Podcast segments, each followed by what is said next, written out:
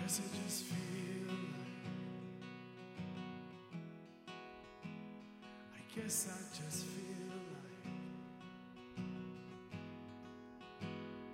like nobody's up, nobody's true.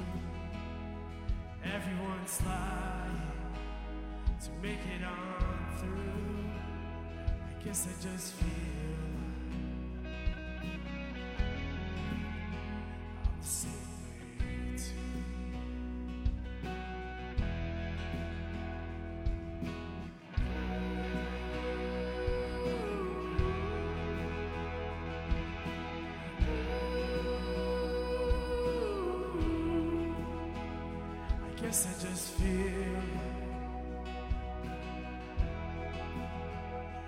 good things are gone,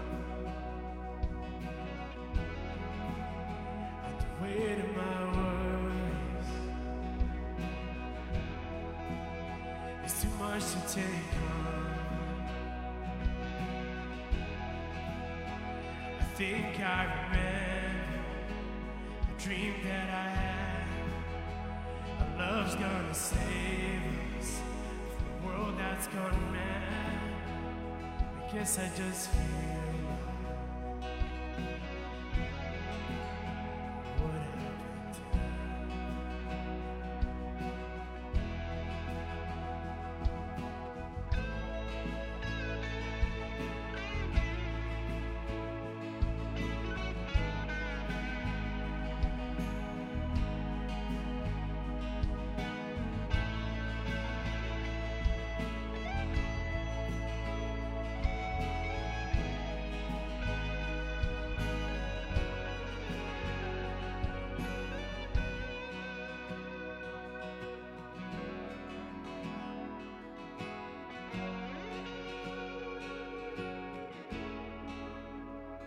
I guess I just feel like the joke's getting old, and the future is fading, and the past is on hold.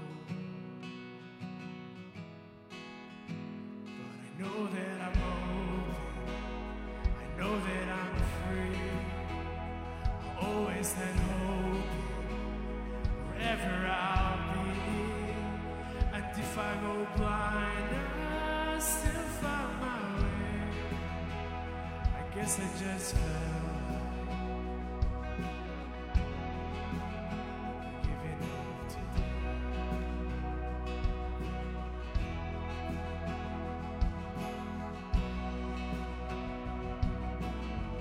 Ooh.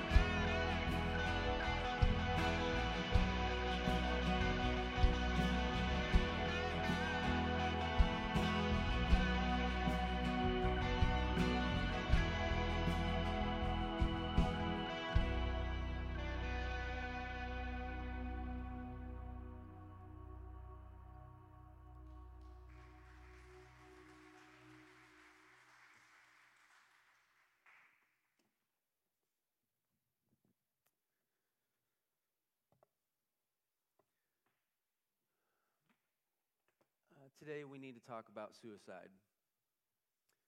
Uh, the sentiments in that song um, are going to use a little bit different words than we're going to use, uh, but it carries the same kind of idea where people get to a place where they think giving up is maybe the best option.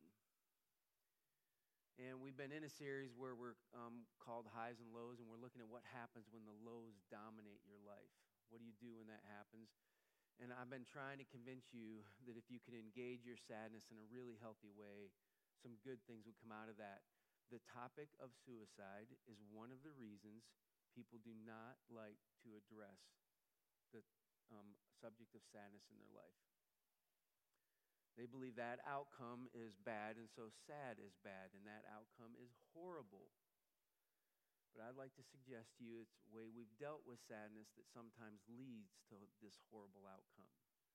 And so I want to talk about it in a way um, that maybe gives us a chance to have a discussion, open discussion, uh, that can go from here and go somewhere. Uh, right now, our culture is dealing with a tsunami of suicide issues. I don't know if you know this or not, but since the fifties, all the way up to the year two thousand, there was a steady decline in the number of suicides. But starting in two thousand, we started to see a shift, and there started to be an increase. There's been a thirty percent increase since the year two thousand in the number of people who take their life. There's been a sharp increase starting in two thousand eleven. And we're going to be glad for only a thirty percent increase at the rate things are currently going right now. If they, if they continue to hold pace, it's going to be dramatic, the effect that this is going to have on our world and our culture. It's having an, um, a major effect on young women right now. Uh, young women are, from two thousand until now, have seen a fifty percent increase in the suicide rate in their group. Now, this has started from a smaller number. I think it was around four out of one hundred thousand people were taking their lives, and now that's up to six, so that's pretty serious. But, and the percentage is going to seem less for young men. Young men, it's only up twenty-one percent, but they started at a higher number. They started around eleven per one hundred thousand, and now they're up Um, close to thirteen and a half, almost fourteen per one hundred thousand. So there's even more who are dealing with that sort of thing. But that doesn't tell you the whole story. There's a lot of stuff going on with this right now. Um, when COVID hit and social isolation became a thing that was normal for so many people, this took off um, like wildfire. The C D C released a study about a month ago, where they asked for everybody to report on their mental health. And some of the numbers that they reported were staggering. In the age group of eighteen to twenty-four-year-olds, twenty-five percent of that group reported that they had considered killing themselves seriously. twenty-five percent of them said that in the last month. In the last month. Um, this is uh, also spreading uh, to high school students. They just completed a survey. This is a little longer survey, so it includes, includes some COVID and some non-COVID time. It went back to August of nineteen to August of twenty. And they surveyed high school students around the country, and they said, how many of you have seriously considered suicide as an option for your life? eighteen point eight percent of kids said they had. Now, this is where it gets um, disturbing. It's not the same for guys and girls. That's the average. Young women, high school students, twenty-four percent of them had seriously considered suicide. thirteen percent of males had considered suicide. And if you're thinking, man, this is just something people talk about, this is not something people talk about. When they asked all of those kids, all of those high school kids, do you have a plan for this? fifteen point seven percent of those kids had a way they had thought about doing this. And again, it's, it's unbalanced. nineteen percent, almost twenty percent female said they had a plan. eleven percent of guys said they had a plan. By the way, this is the only reason at this point that people can put their finger on this and say, this is why this is not affecting young girls at a higher rate right now, because young men tend to be more violent in their plans than young women. And if that ever changes, they will rapidly catch up and surpass young men because of the, the stuff they're currently dealing with. So this, this is kind of serious stuff. Just for you to get the weight of this, eight point nine percent of all high school students attempted suicide in the last twelve months. Only two point five percent did it in such a way that it required some sort of medical treatment or care. But this is, this is not good stuff. And in case you thought, well, I'm not sure it can get much worse, um, I haven't seen the numbers yet, but I trust the source because he's um, up to his eyeballs in it. Um, Austin came into my room, my office a couple weeks ago and said, Blair, I know you've seen the study on the high school stuff and it's bad. But um, they just completed one in the middle school. It hasn't been released yet, but they're already revealing that it's worse for middle school students than it is for high school students right now.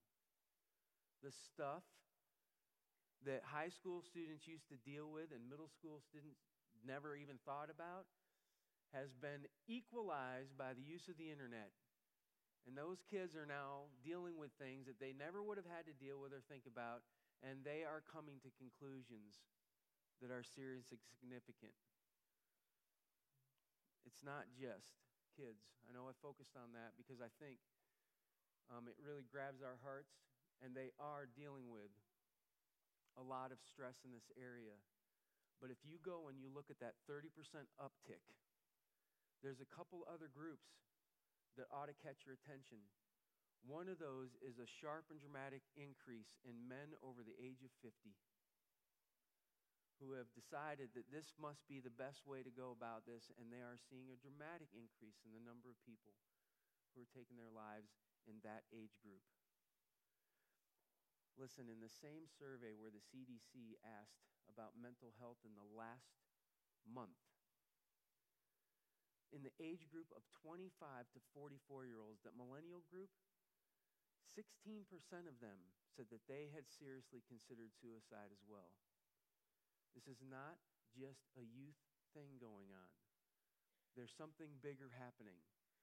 Now, if you were to ask me what, you know, what's going on, maybe, maybe it's not in our community. Maybe it's a wider thing that's happening around the country. I would tell you, listen, we are having conversations with kids, with adults, with all kinds of people on a regular basis.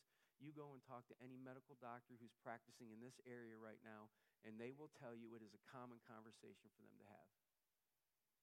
This is happening here. It's happening um, to the people that you look at that you would never think that they would be struggling with this that's going on. And so the question is why? Well, let me, I'm going to share four reasons.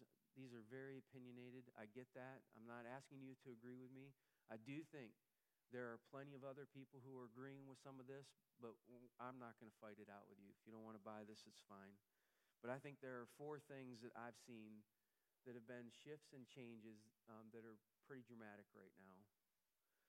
Uh, one, um, kind of dates to that beginning of the uptick in two thousand. I think nine eleven was a shift in people's minds that there were things that were so big that were out of their control and they didn't know what to do. And I think that's continued, and we've seen that build. We're going to talk about that a little bit more. But I think that started a path um, that hasn't let up for a lot of people. I think, too, there's been a, a shift in parenting that came from a good place, that um, we've had a desire to protect our kids, and we've protected them so well at times that they are unable to be resilient in the face of sadness. In fact, they're shocked that they're dealing with their sadness, and they don't know really how to do that, and it, it's become uh, a thing that we're going to have to figure out a way to work through. But if you want to know the big one, it's this one. And it coincides with a sharp increase that started in two thousand eleven. And the risk is when I say it, you're going to look at me and say, you're just a curmudgeony old man who doesn't like this stuff. I can deal with that. Social media. Social media. It allows people to compare themselves with each other, believe that they're missing out on something in life. Listen, um, there is widespread agreement at how damaging this is. And you don't have to agree with me. I'm not telling you to shut it all off, but I would tell you strongly that if you are not limiting your intake, you're risking stuff. It's very dangerous. Um, professors who study this at the collegiate level have gone to their seventeen-year-old daughters and said, "You're not on this anymore. I'm not allowing this." Can you imagine that? Removing that from a seventeen-year-old? What kind of tyrant does that? Somebody who's figured out that this is extremely dangerous. This stuff is having a serious impact on people's lives. And the fourth one, I believe this is an, a factor too, because we've not known how to deal well with sadness. We've not known how to engage it. It becomes hidden for a lot of people. And unfortunately, when it's hidden, um, it can turn into other things, and we're going to talk about that in a little bit. I have some personal interest in this story too. I've not lost anybody um, in my family over the issue of suicide. Uh, but when I got married, um, I married somebody uh, who began to have regular um, bouts with this. And uh, we didn't see it coming. It was like clockwork. Just every year would kind of pop back up and pop back up. And um, man, it was super frustrating. And uh, we didn't have a good handle on it. Uh, I was... Um, trying to do my best to encourage her, and I was getting back from her all kinds of stuff that made zero sense to me. Like, there was no logic in it whatsoever. I would hear from my wife's voice this line over and over, and I knew things were going to go in the wrong way whenever she started saying this. She would say, "I think it might be better for everybody if I wasn't here anymore." Look, I, th- that was coming out of her mouth when we had five kids under age ten. And for the life of me, I couldn't figure out how that would be better for anybody, right? Th- th- no, you, you're not thinking about this well. Like, something's off. But um, when we went to seek help, we didn't get a lot. We didn't get a lot of help from the church. We didn't get a lot of help from medical um, people at the time. Uh, the advice that we got back then, this was a while ago, was that she had stuff internally that she had to deal with, and until she dealt with that, nothing would change. And it wasn't until we went through a whole, um, like, years of this, and finally with the same doctor, he finally looked at us and said, "You know what? I think there might be something else going on here." And it's gonna, it kind of correlates with the seasons, and started talking to us about S A D, and he was the first one who recommended that maybe we could do something different than we'd been doing to tackle that problem. And so I'm going to talk a little bit about that too. Well, we've also had this experience with our kids. We've had a couple kids. And we think in part some of this um, has to do with some genetic stuff. There's a lot of um, kind of that kind of stuff going on in my wife's side of the family, and so Uh, we saw that in some of our kids, but it still didn't explain. The, the biology did not explain the whole story. There was far more going on. And so um, we've made mistakes.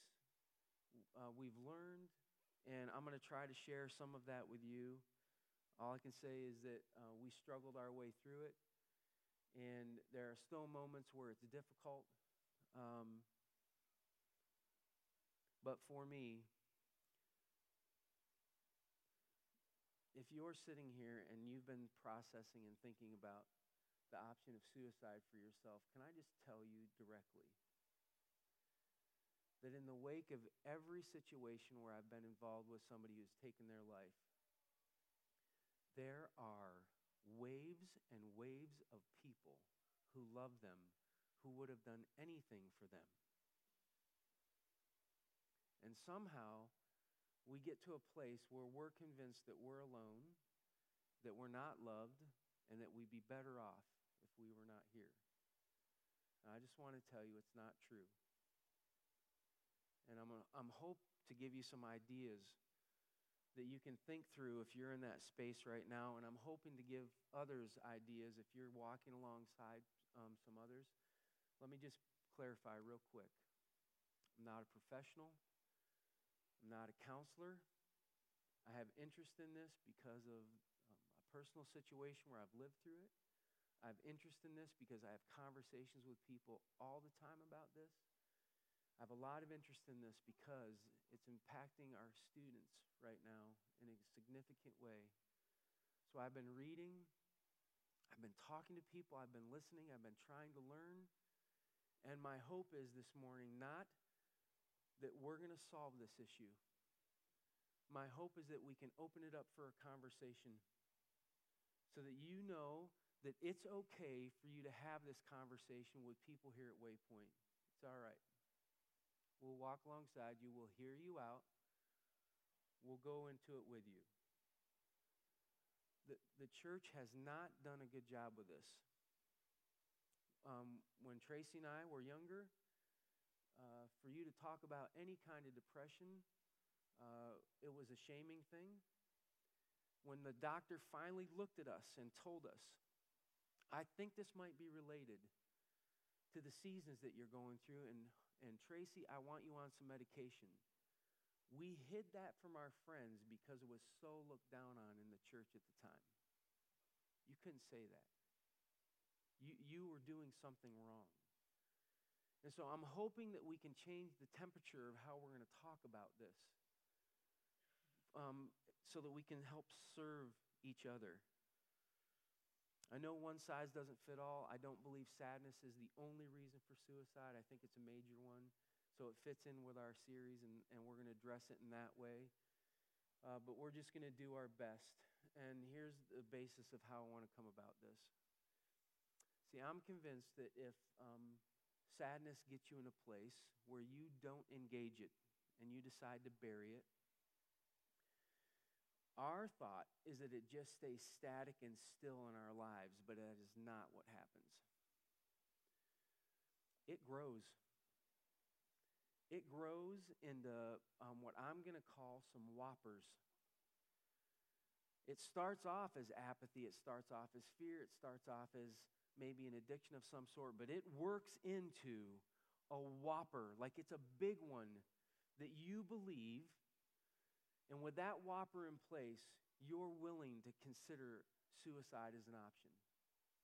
And so I want to put those whoppers on the table, because those have gotten somewhere because the sadness has stayed hidden for too long, and now it's become bigger.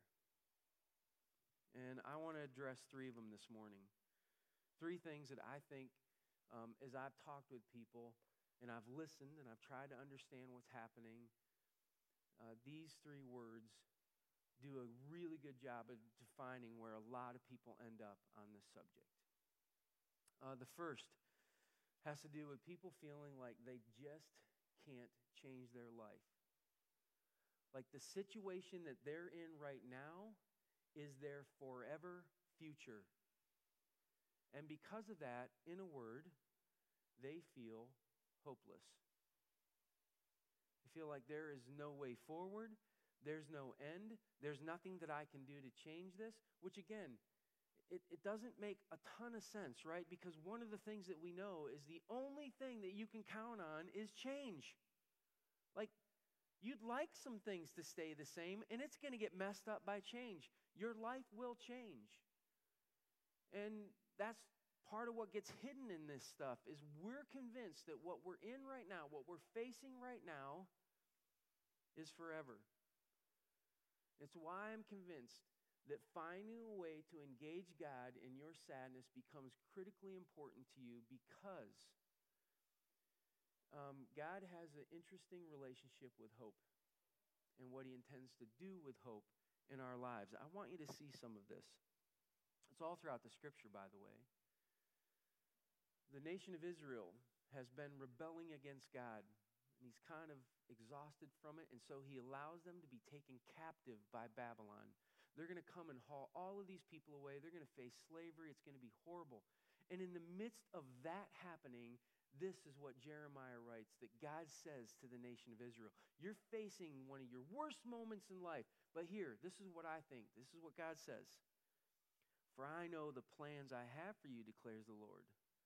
Plans to prosper you, not to harm you. Plans to give you a hope and a future. This is written in the middle of people going into captivity. It would be very easy to look at that moment and think, this is my forever future. I see no hope in getting out of this. I see no opportunities ahead. But here's the problem. You can only see what you can see. God can see what you cannot see. So why don't you connect yourself into somebody who actually believes in your future, who has a plan for your future? The scriptures reveal that in um, Psalm one thirty-nine, that God had a plan for you from when you were born. It started then, and it hasn't gone away. He's bigger than your situations. I want you to see this. This is in Romans chapter fifteen, because this is everywhere. It's all over the place. This is Romans fifteen thirteen. May the God of hope fill you with all joy and peace. By the way, if he wants to be described that way, it must be pretty important to him that he's the God of hope. And then it says this, as you trust in him, so that you may overflow with hope by the power of the Holy Spirit. Do you understand that this is what God wants to do in your life? He actually wants to fill you up to a place where hope overflows because you believe in a future that you could have. I think what happens when it gets so dark, when you become um, so shaped by this, that you start to believe that there's no purpose for your life. There can't be a purpose for my life. If this is going to be the rest of my life, what's the point? But God does have a purpose. It's always been bigger than the moment that you're in. He's always looking forward, and he wants to walk with you to open up that opportunity. But when he's held at bay, we miss out on the fact that he has all of these plans. Now, you gotta, you got to catch this. The scripture is very clear that this is released in your life when you act on trust. Like, I actually have to believe that you have a future for me. I actually have to believe you have a plan. I have to believe that you care about me. I think everything in the scriptures is skewed to communicate that God loves you deeply. It's not hidden. And if you'd be willing to trust that and step into that, you would see that he has purposes for you that are beyond what you can currently see. It's how he operates. It's how he thinks. He loves you. By the way, I think um, this is why social media is so disruptive, is because you see what everybody else has in their life as they curate their most finest moments and put them on there for you to see, and that you can't possibly ever have that kind of future. You can't ever have that kind of life. You can't ever have, and you honestly believe that you're stuck in this moment right now, and you're chasing people. For what reason? God has a plan for you. It's bigger than Facebook. Like, it's bigger than those images that you see. He has an idea of what he could do with your life. And too many of us are trapped in that comparison model, and we've missed that God has something grand planned for you. Second whopper, I think, comes from apathy and fear that builds up in your life. We said, man, if you uh, respond to sadness poorly, it will grow apathy, it will grow fear in you. And left unchecked, it will grow into a whopper. And the whopper is where you start to feel like I'm powerless. I can see the purpose. I can see that there's something of value, but there's nothing I can do about it.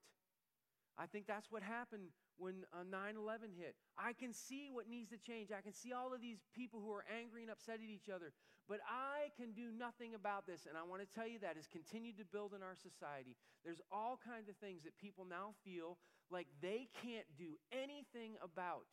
And when you hear them describe this stuff, they'll actually say, I feel like in this issue, I'm just invisible. It doesn't matter if I were here or not, which leads me to think that maybe it doesn't matter if I'm here at all. I'm invisible. And they feel like there's no power By the way, it's not just world issues I think this happens with. I've watched this happen.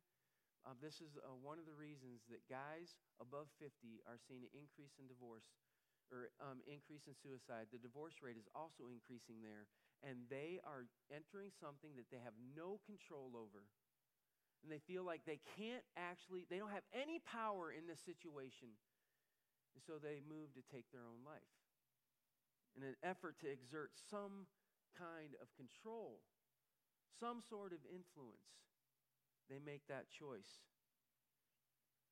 I think there would be a lot of value in you finding a way to engage God in this level of sadness, because the scriptures reveal that God and his kingdom have a very interesting connection when it comes to power.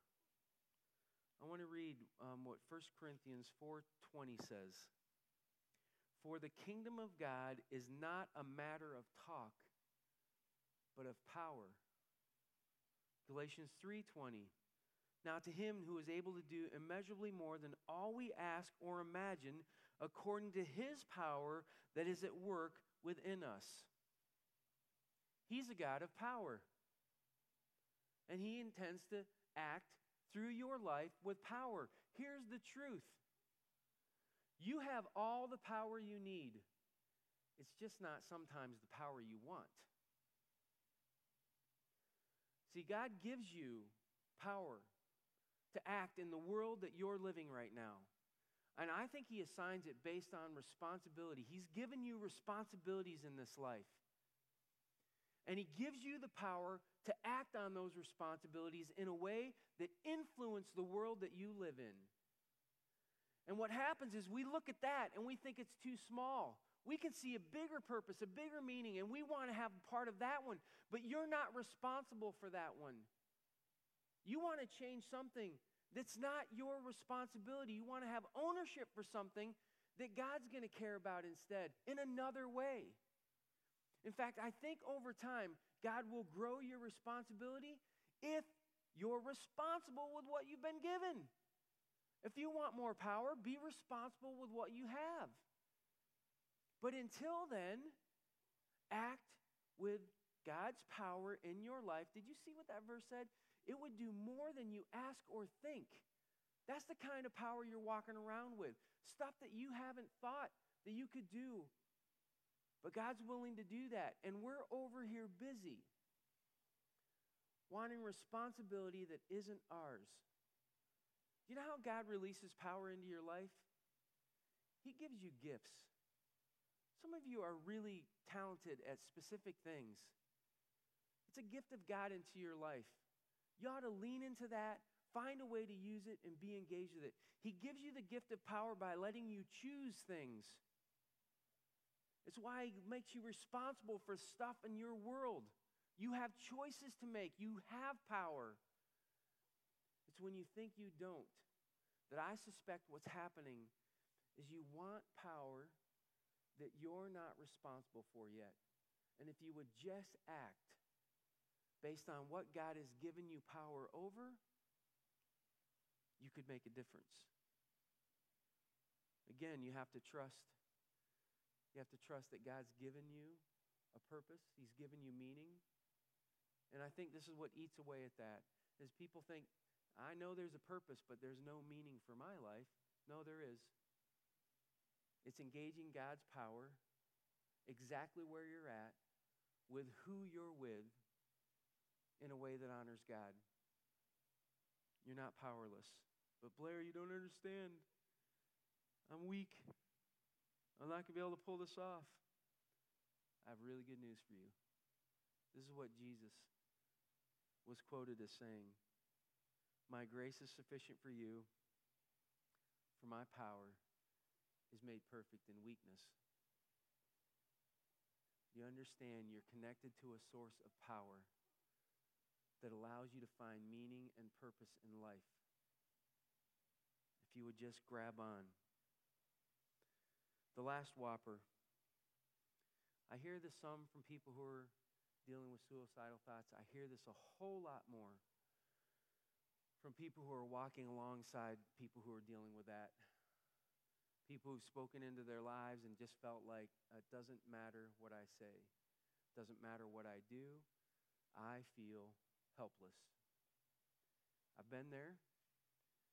I felt like um, everything that I was saying and doing um, was worthless.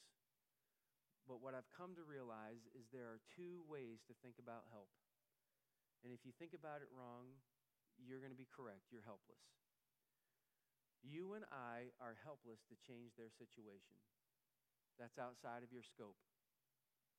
So if what you mean when you say I'm helpless is I can't change them, you're right. That's going to have to be something that God does with them. But it's not true that you can't help.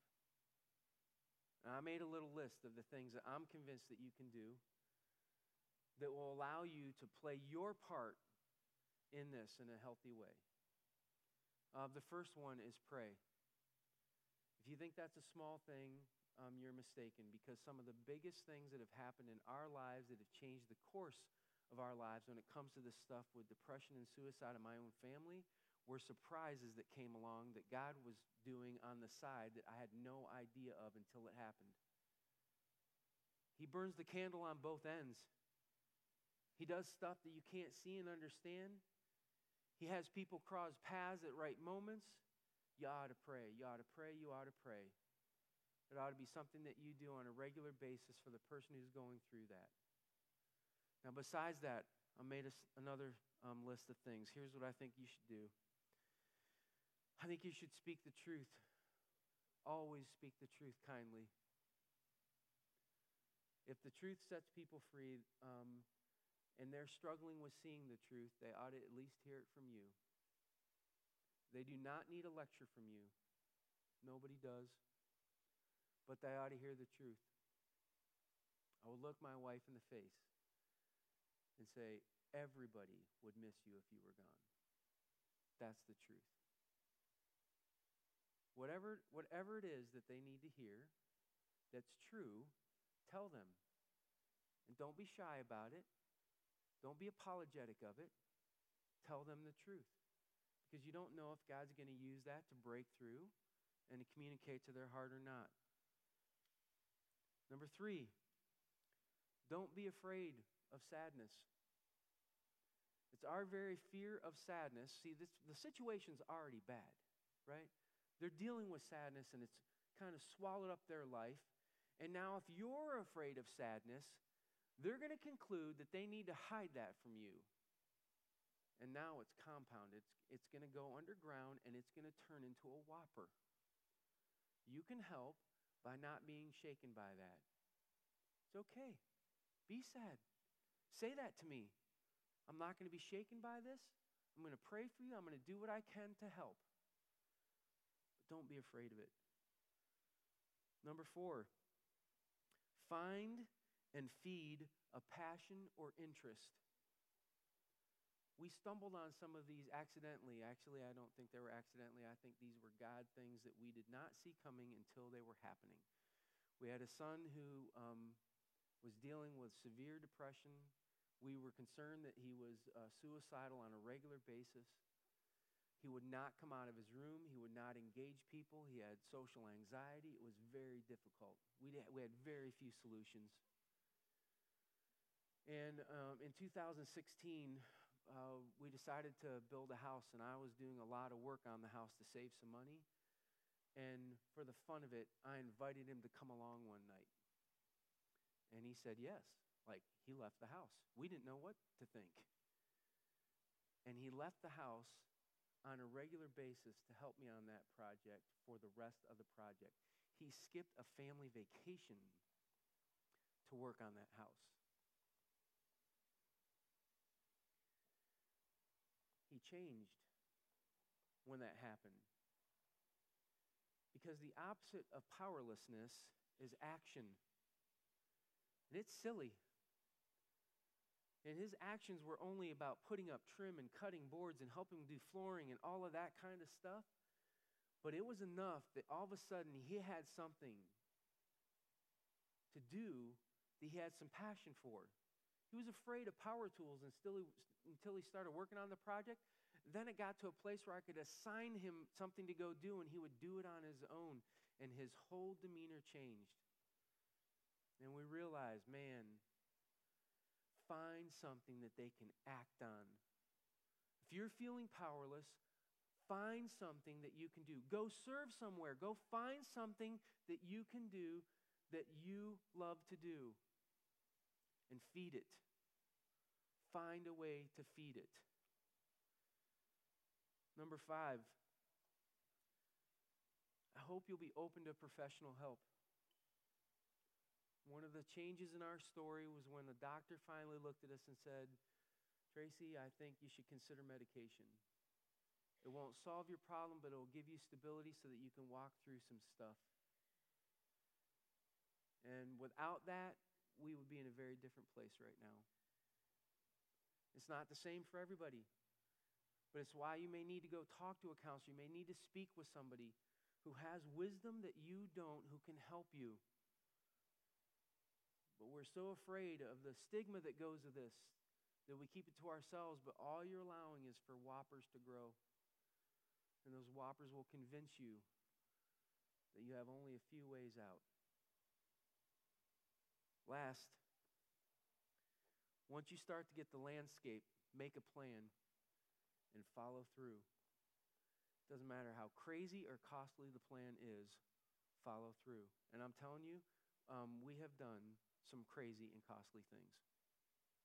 We have done, we did some stuff with my one son that I would never recommend to anybody else, but we thought at the time, we got to take a risk, and we did it, and it paid off. And it didn't matter if anybody else understood at the time. It mattered that we, we, had, we had prayed about that, we had talked to God, and we took the risk. We had a plan, and we decided we were just going to stick our necks out and go for it. Uh, we're doing that right now. My wife is fifty-three years old. She's going back to graduate school to take a second career from the first one she started at age forty-five, right? Does this make sense? It's going to take her four years to begin that second, that second career. You know why it makes sense? Now, like, if you evaluated the cost right now, this is not smart. It's not smart to go back to grad school at this age and to do that sort of stuff. Why are we doing it? My wife was volunteering someplace, and she found that she loved something that she was doing, and she decided, I think God made me to do this. And if I can help her move towards her passion and find purpose, why not do something crazy like go back to school at age fifty-three? Who cares what it costs at that point? If it helps her engage who God made her to be, it lends purpose and meaning to who she is, why not? If you figure out what you have to do, make a plan. That's what I did. I figured out what we had to do to make this go, and we're going for it. We're not going to look back. This is the kind of stuff that you can do to help. I cannot change my wife's thinking on this. By the way, um, she's in a much, much healthier place than she's ever been. Um, when the seasons turn, turn dark outside, she still turns dark inside, but we have all kinds of plans in place. She uses the light when she does her makeup in the morning. She exercises. In the middle of that dark season, we go away for a week into a sunny place because we found that it resets her for about four weeks. We have plans and we execute them. And although I can't change anything that's going on with her, I can help, and so can you. Don't you give up in the process. Don't you pull away from how you can be engaged. See, this... Um, There are people who feel powerless and hopeless around you right now. But you could step into their world believing that you could help and you can make a difference. And I believe we should. It's serious right now. It's serious. If you want to find a way to help, why don't you come volunteer with our, our youth ministry?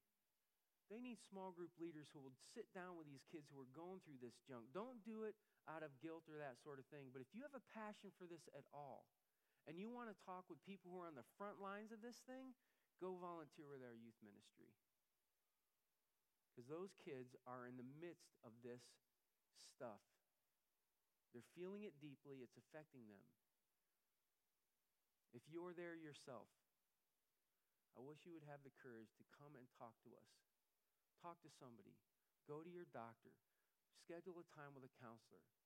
Get this thing out into the open and start seeing what you can do to reestablish some meaning and purpose back into your life, because it exists. God has a future for you. He has meaning and purpose.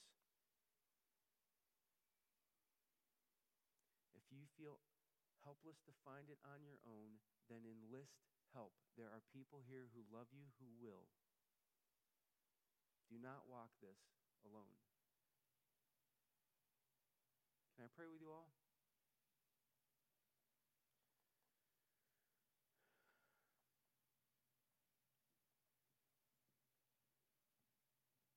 God, our hearts um, are heavy this morning.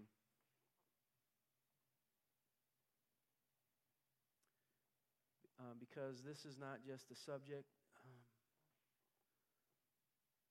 that people are struggling with. This is a thing that we've lost people to, and it breaks our hearts.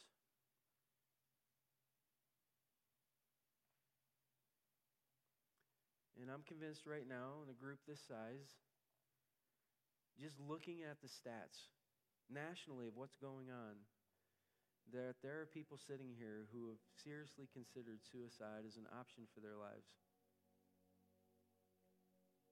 God, I ask that the Holy Spirit would speak loud into them right now. You have plans for them. You have a future.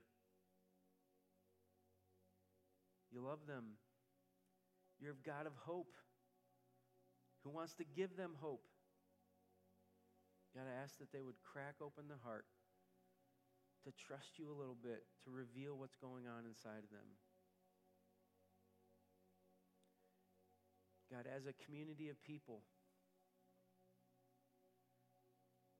will you allow us to have the grace and compassion for each other that allows people to say, I'm sad. Maybe it's worse than that. I'm hopeless. And instead of being afraid of it, we would step into it with them. We would have the courage to point to the God of hope and let you do your work. May we be gracious and kind to each other through this. God, you know who needs dealt with this morning, so I ask that you would be present, that you would move, and that you would begin to open hearts. In Jesus' name, amen.